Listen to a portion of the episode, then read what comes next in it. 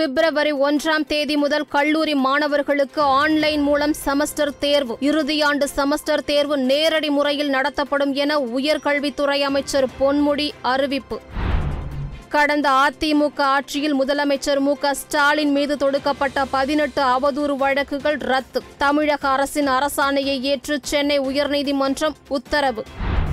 நகர்ப்புற உள்ளாட்சி தேர்தலில் கொரோனா தடுப்பு விதிகள் பின்பற்றப்படும் என மாநில தேர்தல் ஆணையம் உறுதி. தேர்தலை தள்ளி வைக்க கோரி வழக்கில் இடைக்கால உத்தரவு பிறப்பிக்க சென்னை உயர்நீதிமன்றம் மறுப்பு.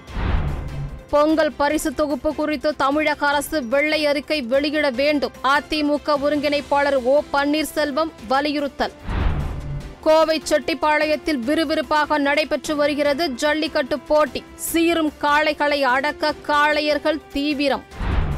ஆஸ்கர் விருதுக்கான தகுதி பட்டியலில் இடம் பிடித்தது ஜெய்பீம் திரைப்படம். பட்டியலில் இடம்பெற்றதை அடுத்து ரசிகர்கள் உற்சாக கொண்டாட்டம். ஜல்லிக்கட்டு போட்டிக்கு நவீன அரங்கம் அலங்காநல்லூரில் அமைக்கப்படும். முதலமைச்சர் மு க ஸ்டாலின் அறிவிப்பு. கோவையில் கூண்டுக்குள் சிக்காமல் ஐந்தாவது நாளாக பிகு காட்டும் சிறுத்தை. உணவு சாப்பிடாமல் குடோனுக்குள் சுற்றி வருவதாக வனத்துறை தகவல். இந்தியாவில் கொரோனாவால் ஏற்பட்ட உயிரிழப்புகள் அதிகரிப்பு. ஒரே நாளில் எழுநூற்று மூன்று பேர் உயிரிழப்பு. ஆஸ்திரேலியாவில் நடைபெறவுள்ள டி டுவெண்டி கிரிக்கெட் தொடருக்கான அட்டவணை வெளியீடு. அக்டோபர் இருபத்தி மூன்றாம் தேதி போட்டியில் பாகிஸ்தானை எதிர்கொள்கிறது இந்தியா.